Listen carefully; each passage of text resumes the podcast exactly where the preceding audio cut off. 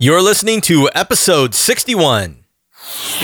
This is Grace on Fire. Join your virtual pastor as he offers insight and inspiration into topics we all face. Be empowered, gain confidence with God's grace so you can face life's most challenging problems. When you integrate faith in every aspect of your life, you can live an extraordinary one for a higher purpose. And now, here's your host, Dr. Jonathan G. Smith. And what's up, Grace Nation, and welcome to the show. My name is the Reverend Dr. Jonathan G. Smith, your virtual pastor.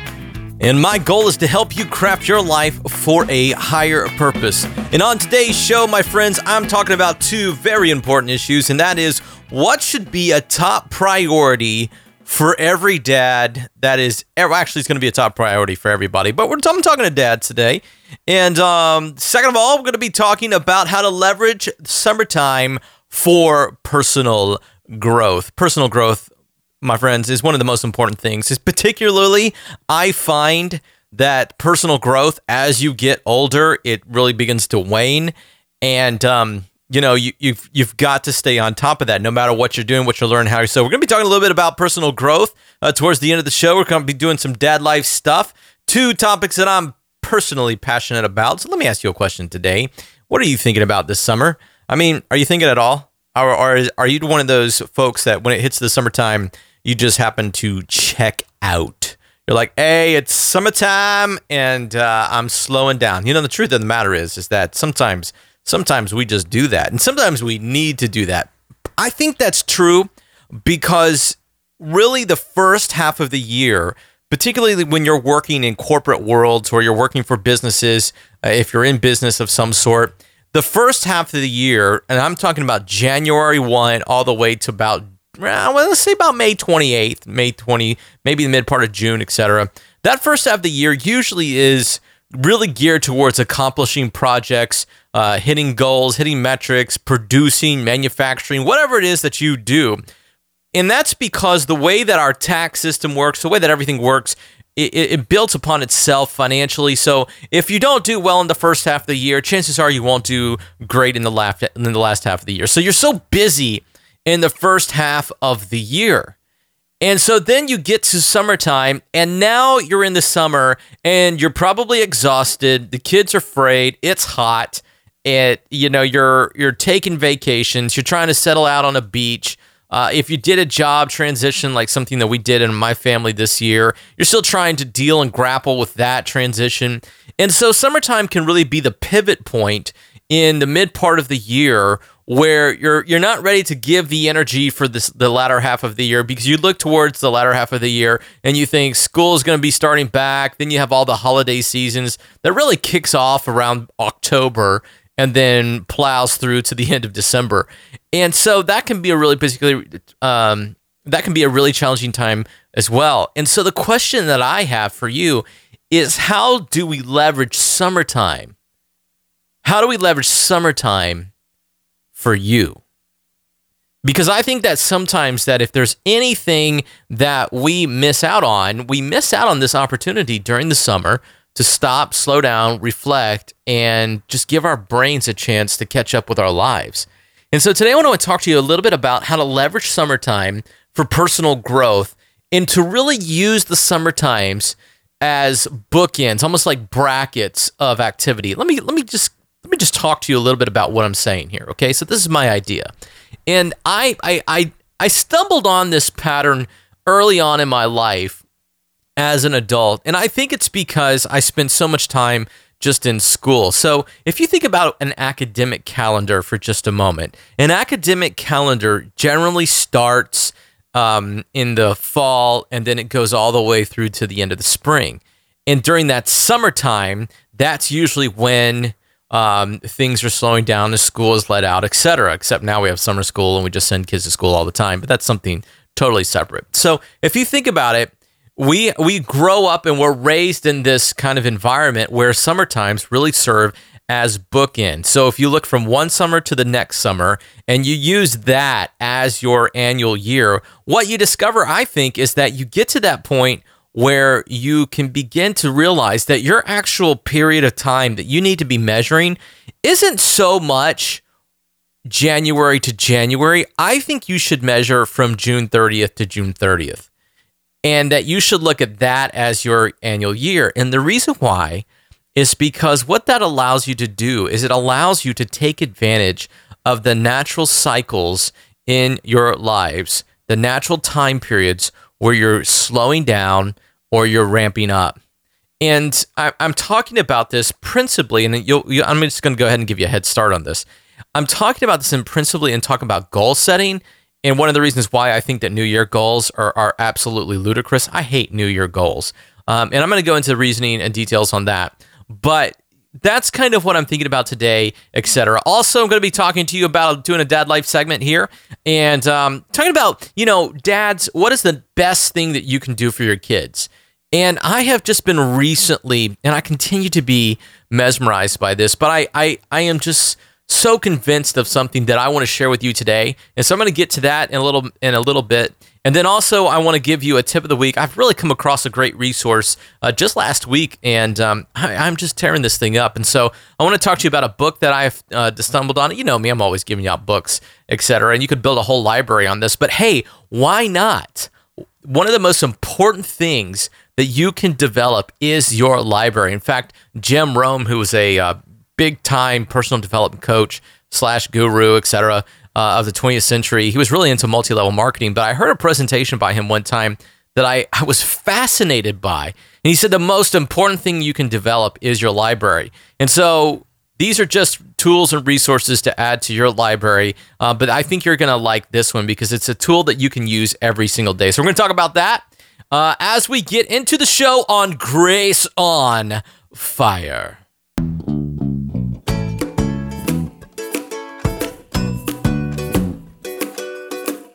You know, what do you do as a dad?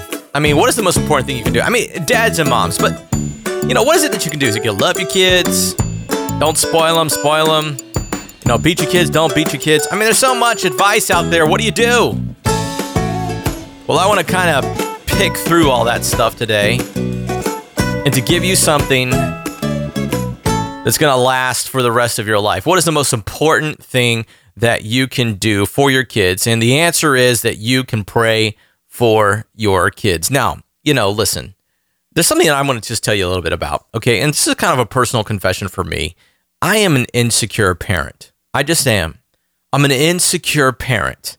I don't know what I'm doing. I feel massively insecure in terms of raising my kids because I recognize the cruelty of the world, the difficulties that the world presents. And then I think about these young children and sending them out into the world.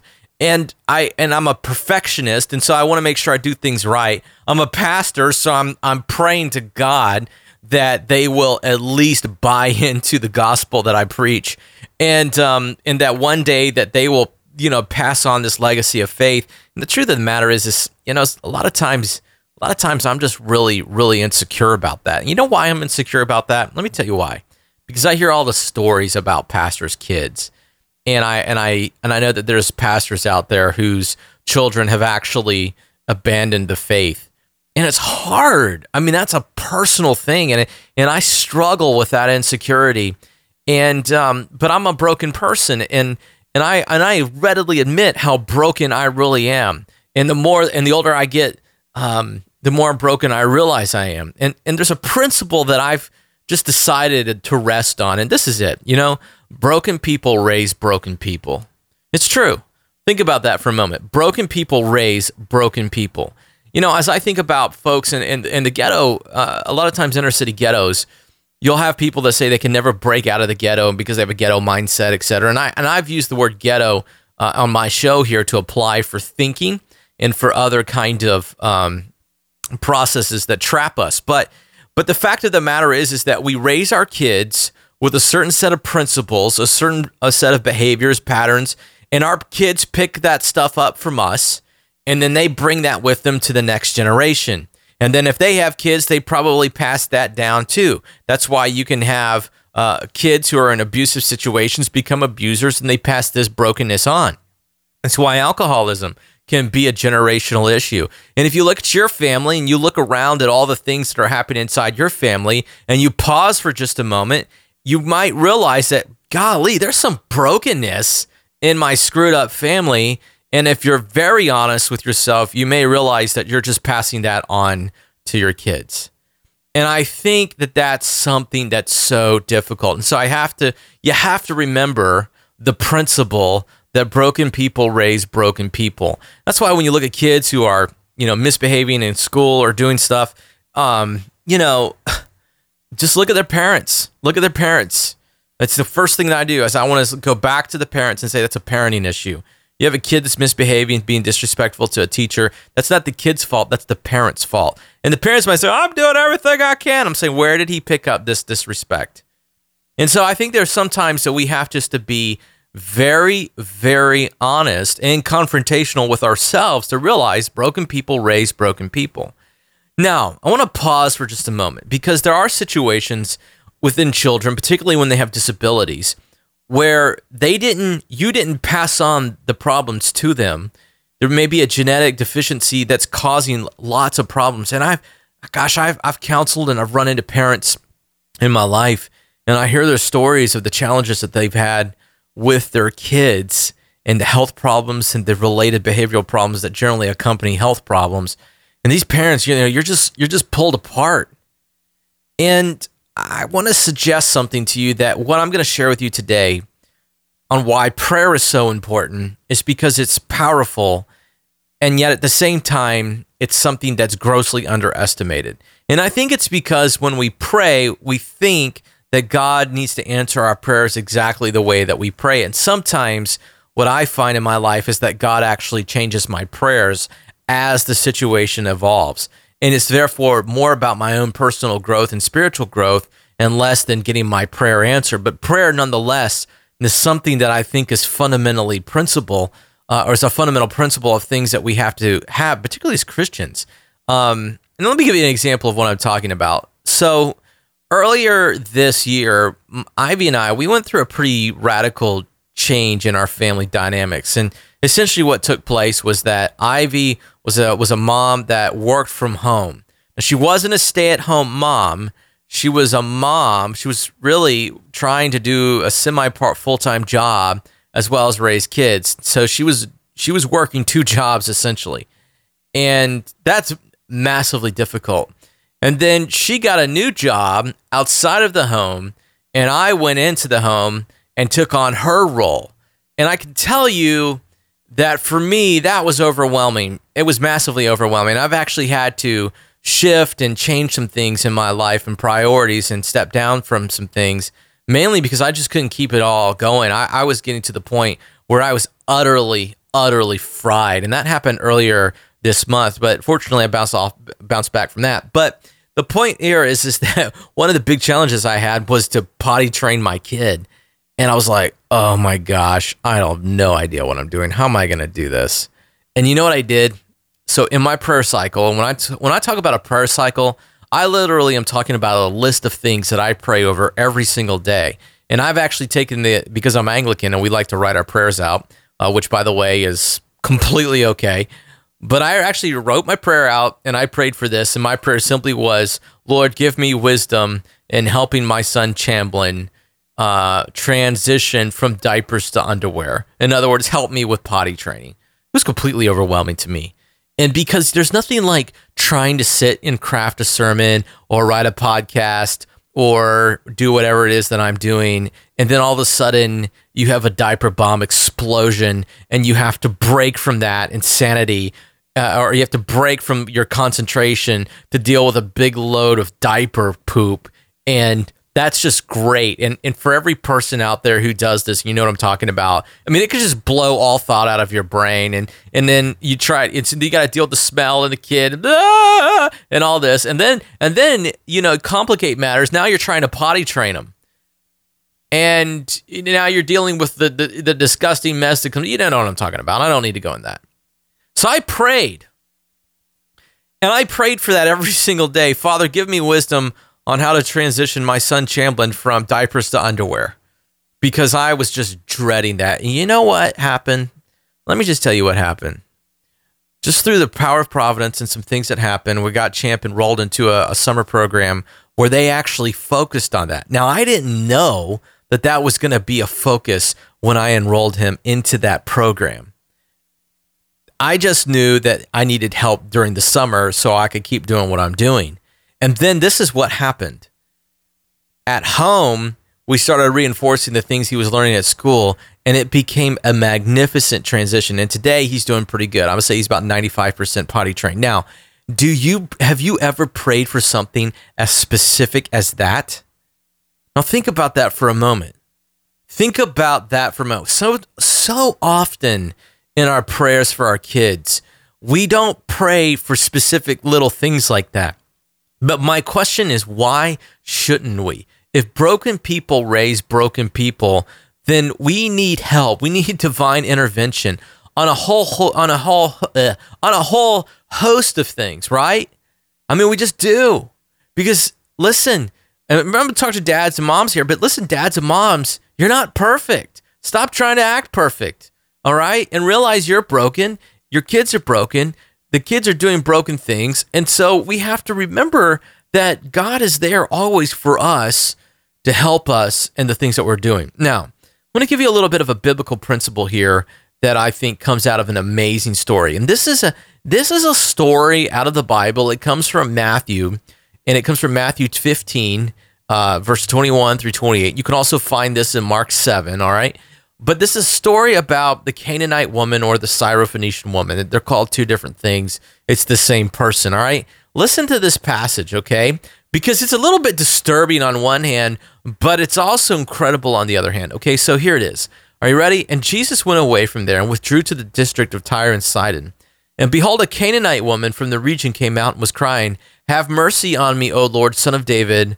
My daughter is severely oppressed by a demon. But he did not answer her a word. Now, how many times, let me just pause there, a little commentary for just a moment. You know, sometimes we pray to the Lord for an answer to our help, particularly when we're in a desperate situation and we still don't feel like the Lord hears us. This is what's kind of happening here. Verse 23 But he did not answer her a word. And his disciples came and begged him, saying, Send her away, for she is crying out after us. So this woman apparently, knowing that Jesus wasn't responding to her cries, then starts pestering the disciples, and the disciples were despondent to her. All right? They were utterly despondent to. Just send her away, this woman. We don't have time for her. And then verse 24, and he answered, I was sent only to the lost sheep of the house of Israel. Then, verse 25, but she came and knelt before him, saying, Lord, help me. Now, I love this at this point because Jesus is saying, Hey, I don't have time to minister to you. I'm ministering to Israel. But this was not Jesus rejecting this woman. I think sometimes that we can read it this way and think that somehow Jesus is just being a total jerk. But actually, what I think here is that he is testing this woman. And he's not testing the woman for the woman's sake, but he's testing the woman for his disciples' sake. Because listen to what happens here, okay? Verse 26. She says, Lord, help me. And he answered, It's not right to take the children's bread and throw it to the dogs. And then verse 27, she said, Yes, Lord, yet even the dogs eat the crumbs that fall from the master's table. Now, there's a couple things here that I think are, first of all, so critical. Number one, Jesus wasn't rejecting this woman. What Jesus was doing was that he was saying to his disciples, he was saying, look, true Israel, true Israel can exist outside of ethnic Israel. That's number one. And that's why this is such an important passage. And I want to take a little bit of moment here to reflect on this text because what I don't want you to hear is racism coming out of Jesus, and I don't want you to hear any kind of um, bias against women from Jesus. What Jesus is doing is he's actually demonstrating to his disciples that true Israel and true faith will exist outside of ethnic Israel. Now, I want you to understand that. That is so important. So, number two, because at this time she's Syrophoenician, she's a Canaanite woman, which is what the text clearly says, and the disciples wanted to have nothing to do with her. They didn't come to her, they didn't come to Jesus and say to Jesus, please help this woman. She's in desperate need of help and you can help her. They came to him and said, get rid of her. Get rid of her. And yet, because of her persistence to Jesus and her, number two now, her humility, she responds, Lord, help me. And then, verse 28 Then Jesus answered her, O woman, great is your faith. Be it done for you as you desire. And her daughter was healed instantly. There's a couple things here that I think are important. Number one is to recognize that this woman and this situation Jesus used to teach his disciples a very valuable lesson is that true faith can exist outside regardless of ethnic barriers. And that was such a clearly clearly stated idea. But there's a second piece to this which actually relates to our children and to parents. This woman may have never experienced the grace of our Lord Jesus Christ if it had not been for the trial of her daughter. And I think that that's one of the harder things for us as parents to accept at times because sometimes we we get so frustrated with our kids or our circumstances or whatever, not realizing that the blessing that's coming out of this is that the need of her child actually drove her to dependency on the Lord Jesus Christ. In other words, had she not experienced, had her daughter never been demon possessed, it is highly unlikely that this woman would have ever crossed paths with Jesus and would have even come to her and submitted to the Lord Jesus Christ in faith. And so sometimes some of the things, even as simple as potty training, as simple as potty training, is a moment to realize how dependent we really are on the Lord Jesus Christ, on our Lord God and that the needs that we develop in our lives, the insecurities that we have, the challenges, the problem, the brokenness of our children, those aren't things to despise or be despondent of. What those things should be is a red flag. It actually should be almost like a buoy that says, Go to the Lord, go to the Lord. And reflecting on this, I want to suggest something to you that what this ultimately should point out to us is the need for constant prayer. Now, listen to something. This actually came from Bishop J.C. Ryle. And Bishop J.C. Ryle, I'm going to talk to him about in the next segment, but he wrote something that I think is just incredible and something that we should remember. So many of our Lord's miracles were performed in response to the requests of others. Wonderful as it may seem, God is pleased to do great things for souls when friends and relations are moved to pray for them. Fathers and mothers are especially bound to remember the Syrophoenician woman. They cannot give their children new hearts. They can give them Christian education and show them the way of life, but they cannot give them a will to choose Christ's service and a mind to love God. Yet there is one thing they can always do they can pray for them. They can pray even for profligate sons and worldly daughters. Such prayers are heard on high. Such prayers will often bring down blessings. Never, never let us forget that the children for whom many prayers have been offered seldom finally perish. Even when they will not let us speak to them about religion, we can speak to God about them.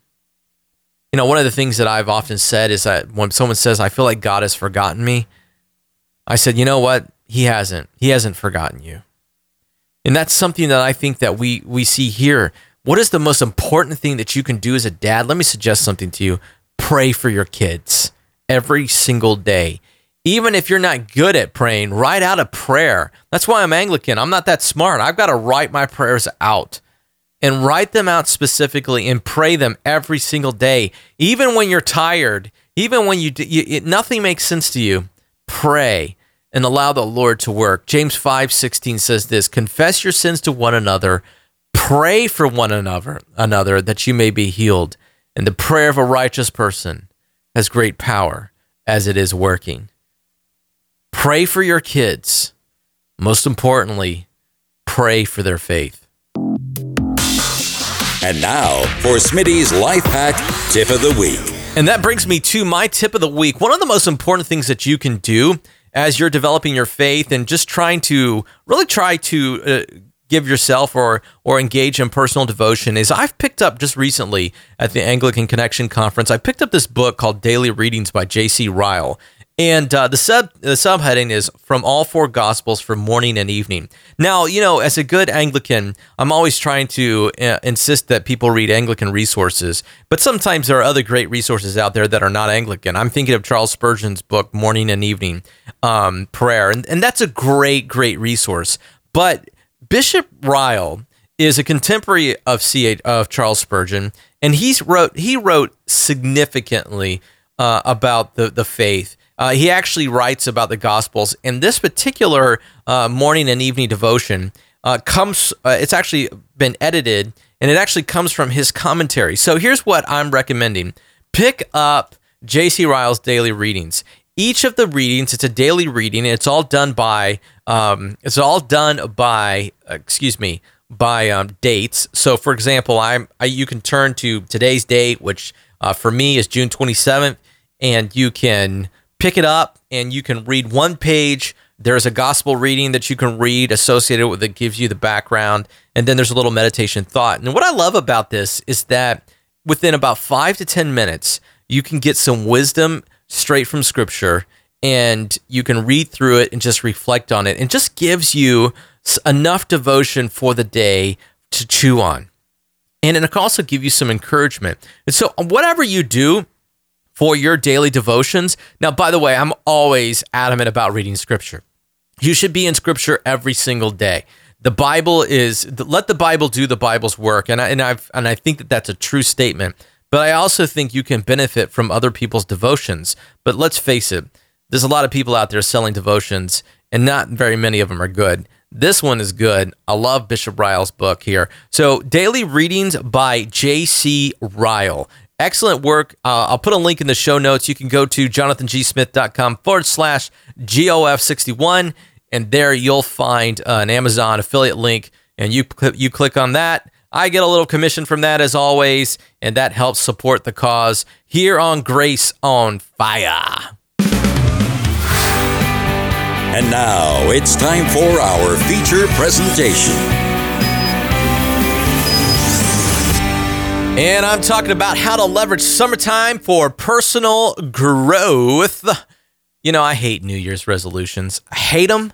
I absolutely hate them. I talk about them because you know when the new year rolls around that's what start people start thinking about it. They either think about making them or they think about reasons why not to make them or they reflect on the ones that they've never made or they say to themselves it's been 25 years since i made my last new year's resolution which was never to make new year's resolutions again. I mean i hate all that corny stuff. The reason why is because it's it's personally it's unhelpful all right? Now i'm going to talk about new year's resolutions in uh, six months from now because hey that's what we're thinking about it. But let me suggest something to you I th- I am a big big advocate of leveraging the summertime for personal growth for those those life goals. I think the most important life decisions that you can make need to be made in the summertime and not any other time of the year. And it's the reason is is because it's a natural lag in the cycle of our lives. Summertime, you know, for example, when farmers were planting crops uh, in the spring, they would work real hard to uh, leverage the crops into, or excuse me, to plant the crops and get all that going. And then summertime rolls around, and summertime can be real busy. Particularly, it can be a busy time. Now, if you're up north like Alaska, where you only have like three months a year to to live on, then none of this advice works. So you might want to use the winter time. But for those of us in the lower 48 who don't have to contend with that, whatever that is, summertimes can be a natural lag. And, uh, and I'm really talking about working professionals here as well, because, you know, if you're a working professional in the corporate world, that first six months of the year, that particularly that time in January, you are trying to hit the ground running and you're going as fast as you can. And that is not the time to be reflective and to think about your life. It's just simply not the time to do it. You need to be focused on execution. So if you're going to be focused on execution in January, the question that I have for you is what are you executing? And that's the power of summertime. Because in the summertime, it's hot. Usually it's hot. In Florida, it's hot. You may be in a beautiful area up north somewhere where it's it's warm, but it's wonderful and you're frolicking, etc. Um, but for those of us where we're working, it's hot and everything just sort of slows down. There's not as much pressure financially. Um, you're, you're, you're recalibrating everything, etc. In and the tendency, I think, is to waste summertime away. In other words, you're just turning your brain off and you're not thinking. But as if you really, if you remember back to the early part of my show here, what I was talking about was I was talking about how summertime can become those natural bookends to your work where you're looking at fall, winter, and spring as that time where you're you're going to be most productive. And so, what if you put together an annual plan that meant that re- where you were looking at from June 30th, say July 1 to June 30th, as your fiscal year of your life? All right. In other words, you're looking, you're not measuring your life in terms of and of in terms of years 2016 17 etc in terms of january but you're looking at your, your life in terms of june and the reason why i think there's some advantages to that is because like i said our natural cycles our natural rhythms in particularly here in north america is to slow down in summer and ramp up in the fall get super busy in winter and then in spring and then you're beginning to gradually decline. And it's in the low points where I think that we need to spend as much time as possible focusing on personal growth. If you want a bikini body, chances are you need to start thinking about your bikini body next summer, not this summer, because you're not going to accomplish anything great this summer. You're just not going to do it. And um, and I think that there's a reason why. And it and this is why I'm talking about this, okay? For example, let's just say you want to make a career change. You're looking at your present circumstances and you're saying, I have got to change this situation. This isn't going to work. When do you make that decision? Don't make that decision significantly in the middle of spring, although that happens. And sometimes you just have to take advantage of opportunities. And and I'm you you know, when an opportunity comes along like that, you need to have things in order to be able to capitalize on it. Sometimes we don't. But if you're thinking about making a career change, when is the best time to make a career change? Well, very often it's January, right? But you need to set some things in motion probably six months ahead of time, including a transition plan, including some things that you may want to consider and think through in order to make that change. And when I've done things like that, I got to tell you, my life has gone a whole lot smoother. So that's what I'm talking about. I think there's a fundamental principle here that's helpful, and this is it. This is the principle. We grossly underestimate how long it takes to complete projects, achieve goals, etc. Time is a resource that is only given to us in 24 hour increments. It's not given to us in entire years. It's not given to us uh, it's not even given us in full days, really. It's given to us hourly. And what we do within a single hour of time, always, and let me just say it this way that is generally speaking, is what's going to propel us from year to year to year. And I've seen this in my life. And, and, and that's why I've talked about in the past, I've talked about the power of incremental change. And that is to say that whatever you're doing incrementally, is typically going to yield the result down the road. All right. But what we fail to realize is just how long it generally takes to to reach those goals. And so that's why if you do something in January, and I'm not, you know, let me just say something. I'm not dogging New Year goals. If you set a New Year's goal in January, my question to you is how are you doing right now? And the answer is if you're not doing great, then what you ought to do right this second is take advantage of this lag time in order to hit that goal of whatever it is. All right. That's what I'm saying. This is the time. This is the moment for you to pause whatever it is that you're doing. Take a break. If you're wanting to start an exercise routine, now is the time to do it. Because if you do it in fall, guess what? Again, you're back to school, work it starts to ramp up, then all the different little things that you have to do starts ramping up. And then chances are you're going to go through a full year and go, oh, I didn't accomplish anything at all. And that's why I'm a big believer that summertime is important. All right. So that's that's just some advice here. So what you ought to do here, and, and I'm just giving you a suggestion here. And remember, an ought you know, there's an ought, and an ought is something ethical, some kind of ethical obligation. Let me suggest that this isn't an ethical obligation, but it is a, a really good suggestion. Take this moment, take a week off, take some time if you can, take a few days, get with yourself, get your, with a sheet of paper. Doesn't have to be, it can be a spiral bound uh, sh- uh, notebook. I use a spiral bound notebook, notebook for almost everything that I do. All right. That's how I manage my life. Uh, well, I have all the other tools and, and I've talked about the different gadgets and things that I use, but sometimes just a sheet of paper and write out these goals that you want to accomplish and then measure them not from the end of the year, but at the beginning of next summer. Because I want to suggest that if you measure from beginnings to beginnings, beginnings to beginnings, that that's where you can begin to see the growth of what you're looking for. So go out, buy all the great project management stuff, goal setting stuff, your personal organizing, whatever. But take some time and to think about the things that you want to accomplish in this life.